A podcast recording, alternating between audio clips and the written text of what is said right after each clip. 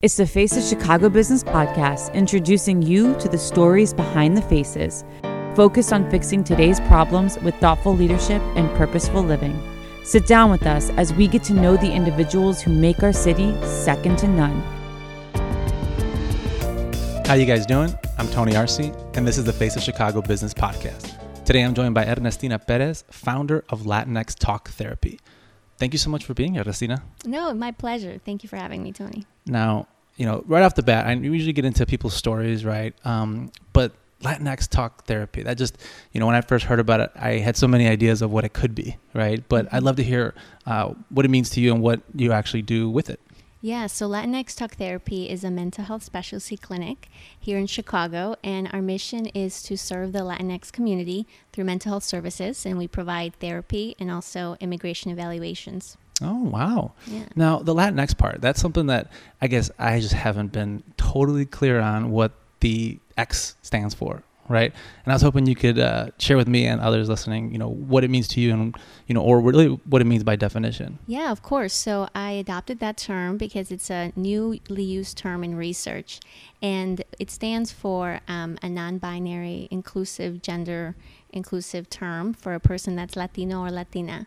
And in reality, we're not really pushing that term on anyone, but if people Gotcha. do identify with that term, then that'd be great.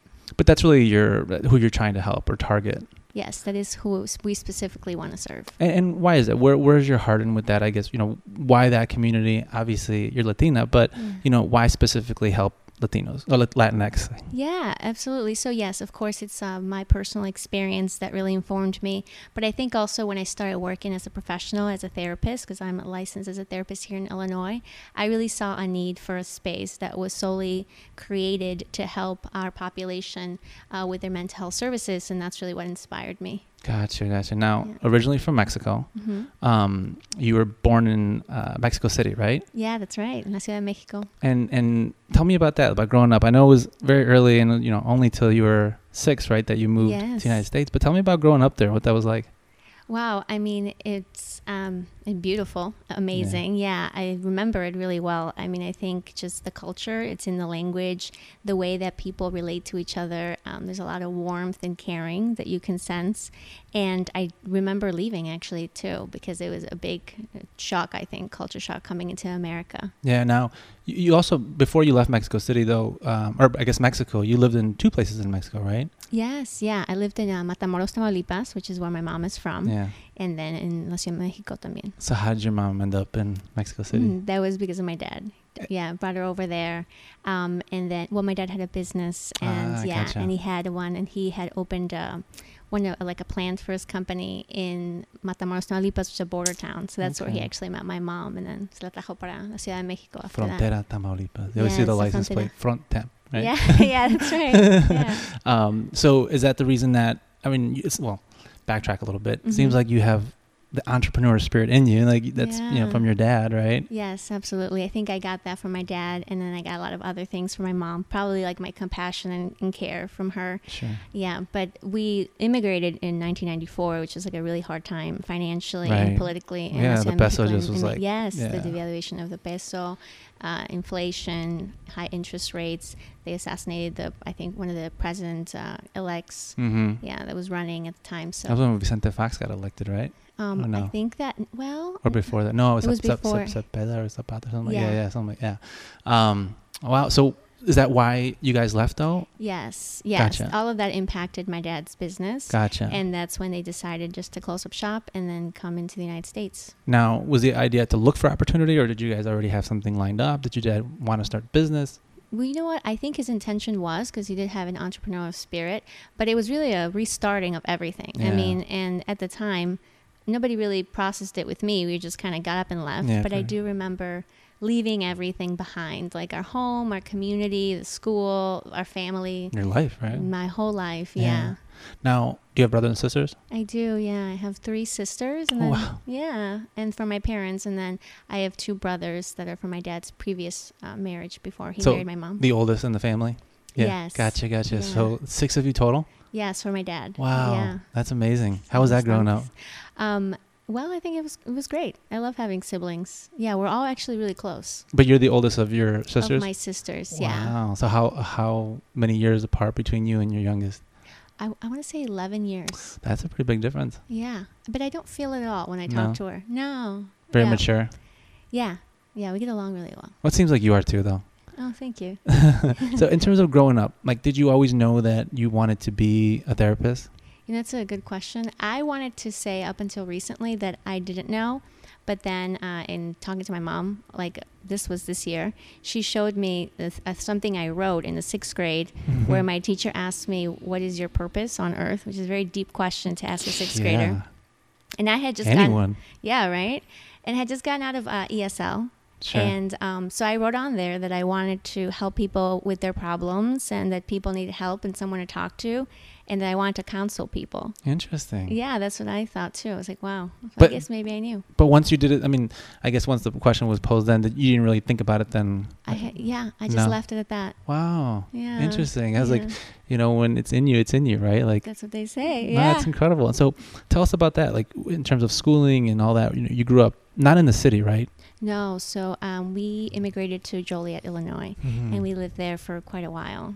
Did you ever ask your parents? Like, I always ask my parents, why Chicago? But why why I Joliet? Did. Or yes. It was my mom's uh, brother, so mi ah, tío, gotcha. lived there. Mm. So since he immigrated there, that's where we all ended up. That makes sense. Yeah. Yeah, I always ask my parents, I'm like, why did you, how? Like, yeah, why did you, yeah, how did why you Chicago? Choose? Like, all the places, like the coldest. Not that I'm complaining. I mean, I love I love no, Chicago. No, it's true, yeah. But it just seems like being an immigrant that from warm weather that you probably pick something a little warmer, but wasn't the yeah. case. You know? Yeah. So... In, t- in terms of like going to school and everything, mm-hmm. you know, how, how important was that growing up, um, that influence of education and all that for, for your family? Yes. Well, you know, I want to say that my parents um, never necessarily like um, set me down and say, hey, education's really important or anything like that.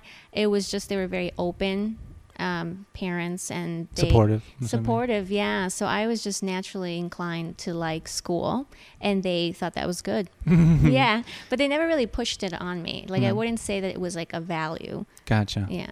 Is that something that uh, you share with your other siblings or do you feel a little different in that regard? I think now as an adult, when I relate to my siblings and maybe even before, I definitely, since I value it a lot, talk to them about it. And I think it's just really education is just a pathway for a person to learn, to open themselves up to learning. So, yeah, for sure. Yeah. Um, so when did you decide that officially, you know, in terms of schooling and everything else, like yeah. uh, is it high school when you graduated that you said, I'm going down this path to be a therapist? Well, okay, so uh, I think what actually happened, so I, when I immigrated to the United States, what I kind of immigrated into was this kind of identity of being undocumented in the United States. Yeah. And so for a long time, I didn't really know how to process that. So there's a lot of things that I think I internalized, like belief systems that were outside my person. Um, mm. I think it's an experience a lot of people have and that are immigrants in the United States. But really what I felt was probably the discrimination because of my nationality. Really? Um, yes. Wow. Yeah, because I think when you're undocumented, my experience was, you know, basically that I didn't have any, any rights in sure. the United States. I couldn't get a social security. I couldn't get a driver's license. I didn't know if I could go to college. How would I afford it? I couldn't even get a loan. And nothing. So you're really talking about the the experience that you were feeling was more so like at the end of high school? Yes. Or like high school? Yeah, because I was undocumented when I was in high school as well. Wow. And, and yeah. like, yeah, I mean, I have so many questions regarding that. And, and and I think more also because it's an important, you know, topic for us. I mean, yes. like I know that's my, my, my family came here like that. And, you know, I was very blessed that my grandfather was born. Well, there were very loose borders in Texas. So yeah. it was like, eh, you're American kind of thing. Yes. And um, so and everyone got to come over. But yeah, that experience of almost like you're not enough, right? Yes. Do you ever look back and psychoanalyze yourself as that all the kid? Time. Yeah. And so w- what is it that you take away that people share most in common with that feeling? Because obviously you're you're seeing this more so than most people. You're yes. closer to it. Yes, absolutely. Especially in the practice that I work at now and that I've created. Um, I think when I look back, um, Um, yes, that's what I was internalizing. There was this belief, like you're saying, um, that I didn't belong, that um, of maybe inadequacy, that I was mm-hmm. not enough for something, that I wasn't doing enough, or that I was even breaking the law, right? And so I think what I felt at the time was probably um, just maybe some shame, guilt, a lot of fear as to what was going to happen and powerlessness in the situation. Yeah. So at the time when I experienced that, I didn't know how to navigate it. And I think it was when I became uh, documented that I had this huge relief, and I was trying to make sense of what that meant, which is what led me to psychology. Wow. So how old were you when, when that happened? I was about twenty. Oh, okay. Yeah. And that, were you in school at the time when that... Yes, yeah. I had started taking some courses in community college and trying to really figure out how to navigate the American educational system. Yeah, that, I mean, and no one to help you, right? You're yeah. kind of on your own at that point. Right, because my parents had no idea what I was doing. So, like, you know, when, as you talk to your parents even now or back then, yeah. you know, do you feel like they shared a lot of those same emotions, that you guys were kind of living these parallel lives, one as a parent, one as a child, one, you know, yeah. being young here and kind of growing up here, but the other trying to navigate it as an adult? Yes, I think so. Um, and I, and it was hard, I think, because they didn't have the communication skills maybe mm-hmm. to really uh, talk that out with me. But I definitely can sense it uh, at the time that we were both experiencing, like me and my parents as a unit, uh, just learning how to navigate living in America and trying to work hard and, you know, live our lives, even though we had all of these barriers that we were kind of sitting with. Yeah, no, I mean, that's that's our community, I mean, my community, yeah. right? Always growing up, and then you see that, you know, and, and a huge part of why we do what we do is, you know, to bring awareness to that. And, and yeah. I mean, we're human beings, right? We're all, yes. we all deserve these these opportunities that are yeah. afforded. Why not us? And right. and and oftentimes I think it's more that mindset, right? That yeah. we just. It's like, no, it's not for us. It's for everyone else but us. Right. And I even felt that growing up without, I mean, I was legal, you know, but yes. I was born here, but I still felt a lot of that, like, oh, I don't, I don't belong. This isn't for me kind of thing. It's for right. them. Right. Yes. That's seclusion. Right. Yeah. And the separateness of that. So how do you, how do you help people with that, with those feelings? Because obviously it's not just us. It's not, you know, it's right. maybe not even be that, that legal status. It's just yes. that internal Yes. Um, belief system. That's a really good connection that you're making, because I think even if somebody, this could be like one of the listeners, isn't in the same experience that I had when I was undocumented, you know, to perceive that you don't belong somewhere, I think that that in itself can bring up so many different feelings. And I think for me personally, uh, the most important part was learning how to recognize that I was experiencing that. And from that place, be able to let go of those beliefs that I internalized in that circumstance. Sure. And the way that I did that was I went to graduate school and I got trained to be a clinical therapist, which just opened me up to a plethora of information and skills on self-awareness, on how to identify my emotions. I learned mindfulness. I learned I wasn't any of my thoughts, any of my feelings. I learned how to communicate with others, to look inside of myself. And so I think that that was just like the game changer right there. And so when I started working as a therapist, I thought, wow, this has changed me in so many ways. And I really found like an authentic power within my person. So then I was gravitated toward wanting to teach these skills to people within my community, because I felt like, wow, if they had these skills to overcome fear or learn to identify, oh, I'm stressed, I know what to do about it, then it would just change everything. For sure. No, no. Next question I have for you, it's kind of a two-part question because, yeah. you know, on one hand, um, especially being, I, I don't know, a Mexican man, right? That yeah. there's a sense of like, you don't share your emotions right. and, you know, at least that's the example that oh, was absolutely. Given to us, right? Mm-hmm. But then on the other hand, you know, even within our own communities, when you start doing things and excelling or whatever, right? And and I'm not saying that others aren't, but the ones who aren't, right? Yeah. It seems that, you know, they kind of take jabs at you or look at you or, yes. you know, kind of thing. How do you, how have you personally had to navigate through that? Or has it always just been very supportive from like the people around you? Yes. Well, you know what? I would say that uh, my experience has been supportive. Um, or if it wasn't, I guess I didn't really pay attention to it. So I don't even remember it. Yeah. But I think what happens... Either way, that's amazing. yeah. Yeah. I think that... Um, well, my mom is a very kind and compassionate person. My dad, you know, he would tell me that he was proud of me. Um, but I think to what you're saying, um, when I started learning uh, how to identify my own feelings and how to speak, you know, on things, learn, learned what I needed and be able to communicate that with others. Um, I think that my family was very open.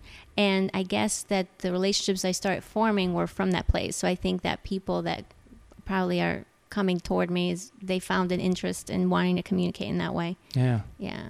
So what's the biggest challenge you have? I mean, you went from taking on a brand new profession, right? Like you started out in this industry, but then you decide you go into become an entrepreneur, right? Yes. On top of it. Yeah. So what's been the biggest challenge making that transition? Or maybe, or did you start off, well, I guess you always had to have like your clinicals and everything else working under someone right. else, right? Yeah. But how'd you make that transition into that entrepreneur role? Yeah. Well, okay. So this, I think, has a lot to do with the work that I did on myself. So I became a therapist, and then I went to therapy, which I was lucky enough to find like a good fit with someone.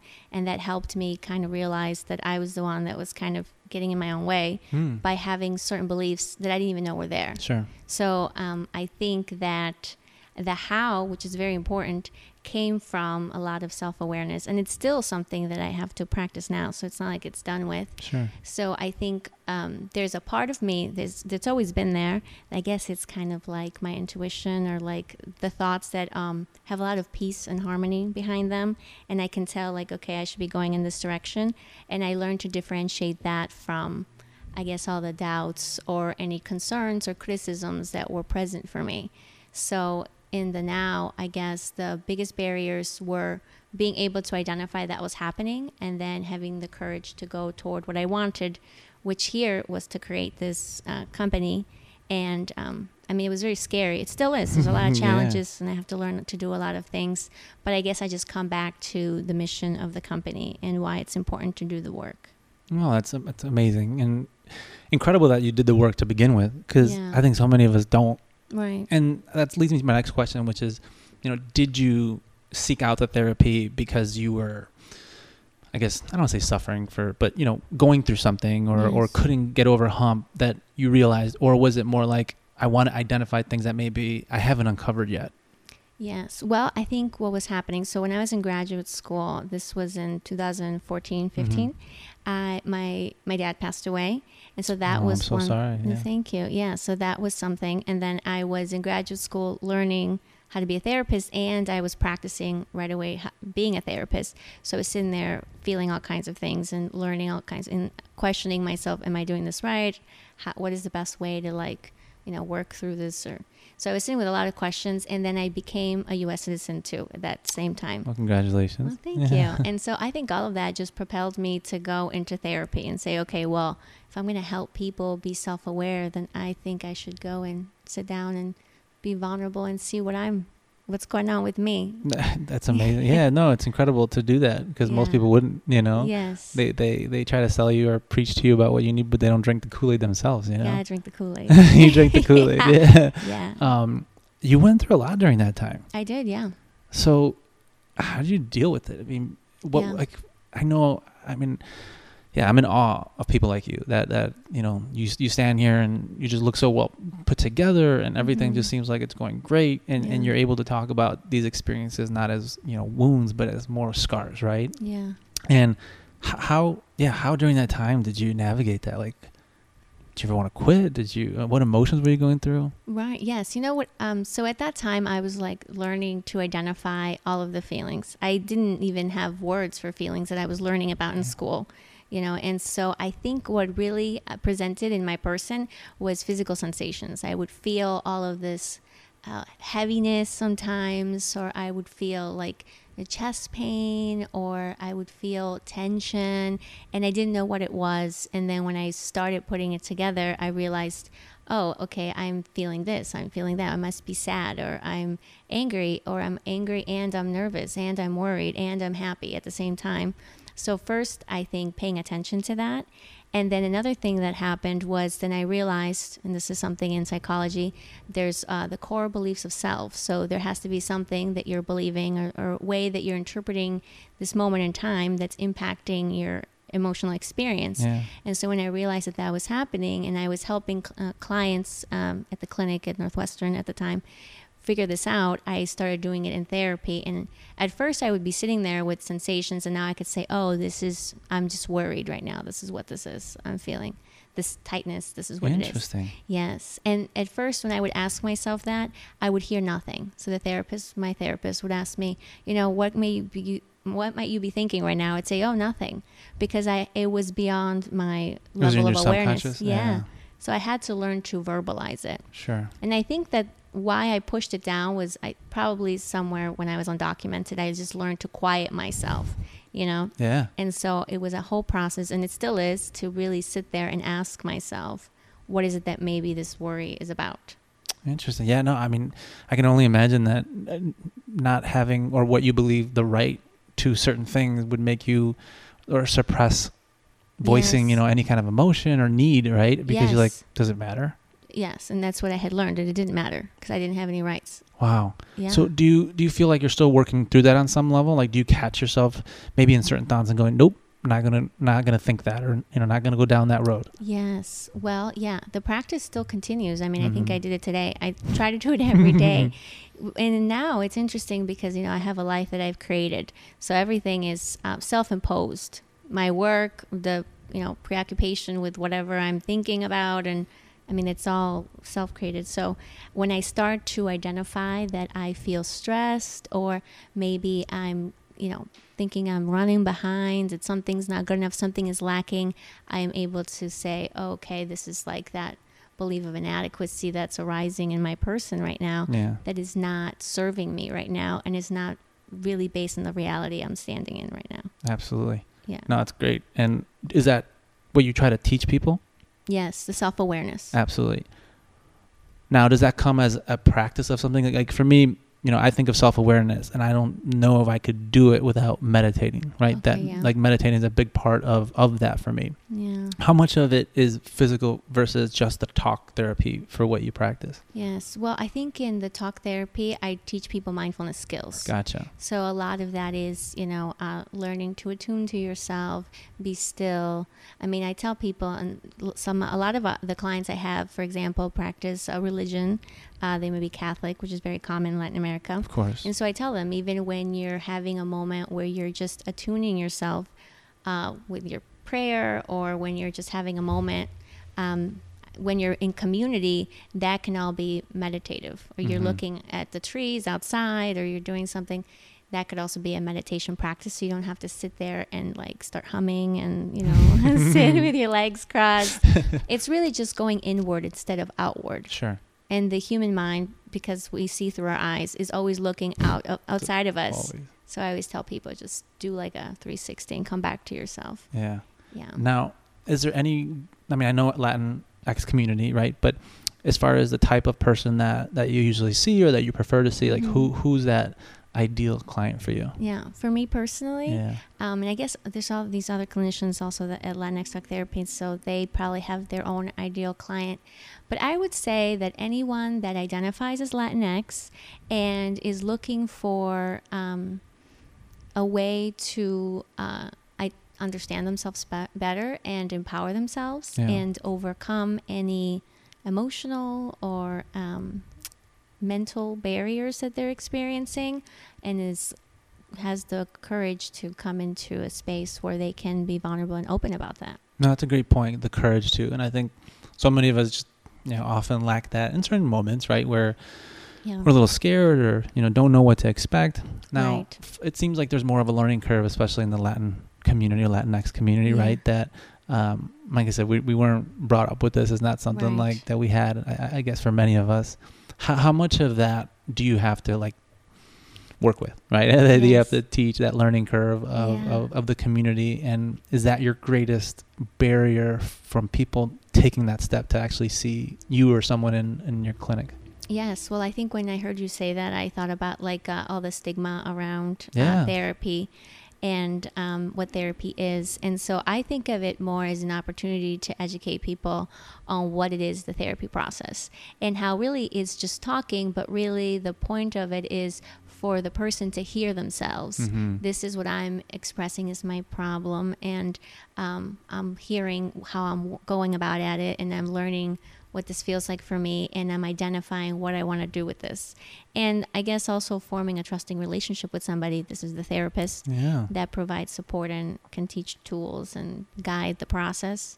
Uh, so a lot of it is to inform the public about what therapy is, how it could be helpful, and destigmatize it. So that's why I think uh, the clinicians who are also Latinx are able to embody that, because they say, hey, look at me, I'm Latinx and I'm the therapist, and it's going to be okay. Right. I'm just going to talk it out. Yeah. So how do you reach people when, when it comes to that? You know, uh, if, if someone's going through it and they're like, eh, I don't know, well, mm-hmm. you know, what's, how do you get through to them? You know, what's the, is it, is it, like you said, these teaching moments, is it, you know, yeah. classes online or, or, you know, obviously post-COVID now, things are a little bit different, but, yes. you know, typically what's that outreach like for you? Okay, in terms of how to reach out to the community? Well, I'm just saying, like, how do people find out about you? How, mm-hmm. you know, from from being at home and maybe going through something yeah. and not knowing where to turn, and then all of a sudden, you know, they, they're presented or they hear about you, yes. you know, through something. How how do they usually hear about you? Yeah, that's uh, so right now what we do is we have different campaigns. So I have these wonderful people that are doing a lot of community outreach. Um, and we also make videos. We're on social media. We're just kind of letting people know, you know, sure. we're therapists. This is what therapy is, and this is how it can be helpful, especially at a time like now with COVID nineteen, where mm-hmm. people are at home and feeling anxiety and worried about the state of things. Yeah. And so we just try to um, listen, be understanding, explain, you know, what our intention is, and see if people are willing to trust us in that process. No, that's awesome. Do you feel like COVID has changed a lot of the conversations you're having? I mean, has it geared more towards that, or is it still, you know, just kind of life in general that you're dealing with? Because I know it's a lot. I mean, for people that yes. may have lost a job, or, you know, just even just being home and, and not having that physical contact with others, you know, is that, do you feel like it's changed the, the, the talks that you're having with people? Yeah. Well, I think in some ways, I mean, the Latinx community in particular has been hit really hard mm-hmm. by COVID. And like you said, there, people are experiencing all kinds of changes. And yeah. as we know, change can create stress, even if it's change for the better. But here, it's a lot of understanding what to do with a global pandemic, a health crisis, yeah. how it impacts an individual person. Are people getting sick? Are they worried about getting sick? Have it has this impacted their finances, their jobs? They have to, you know, kids have to stay at home. The parents are learning to teach them. So we have had a lot more conversations about that and how to deal with anxiety and manage that. But I also feel like what it has really done is it's created a space for people to just be still, because they have to mm-hmm. be, if they have the opportunity, I guess, to be at home, they have to sit there and kind of reflect on things. Absolutely. So now that we are able to do virtual therapy, Um, people are able to kind of sit with the reality that their busy lives sometimes wouldn't let them see. Yeah. And how's the virtual therapy been going? Because this is brand new to, to you guys, right? Just because of everything that happened and, and pivoting, right?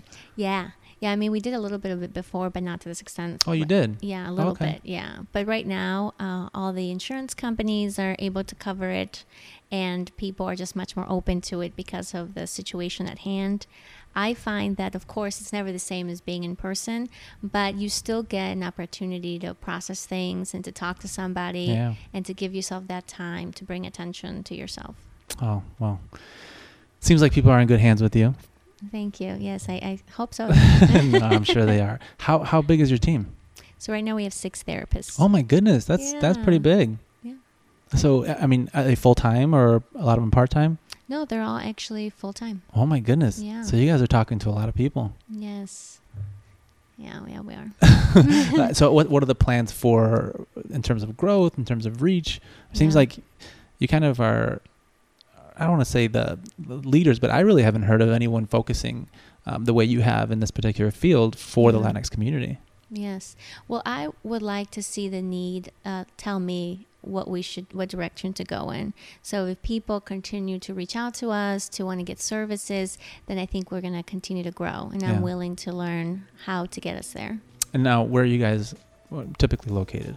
So we are at uh, Michigan Avenue, one fifty-five North Michigan, on the corner of Michigan Avenue and Randolph. Okay. Yeah, so our main office is there. Okay, well, you guys, if any of you fit that description and you would like to reach out to Ernestina, um, you can do so below uh, on the form. But Ernestina, thank you so much for coming in and not only sharing your story, but, you know, all the work that you're doing in the community and for people. I just, I'm, I'm very grateful. Thank you so much for the opportunity. I really, thank you so much. I really appreciate it. Oh, excuse me. It's our pleasure, and uh, I can't wait to continue to have this conversation. Thank you. Thank you.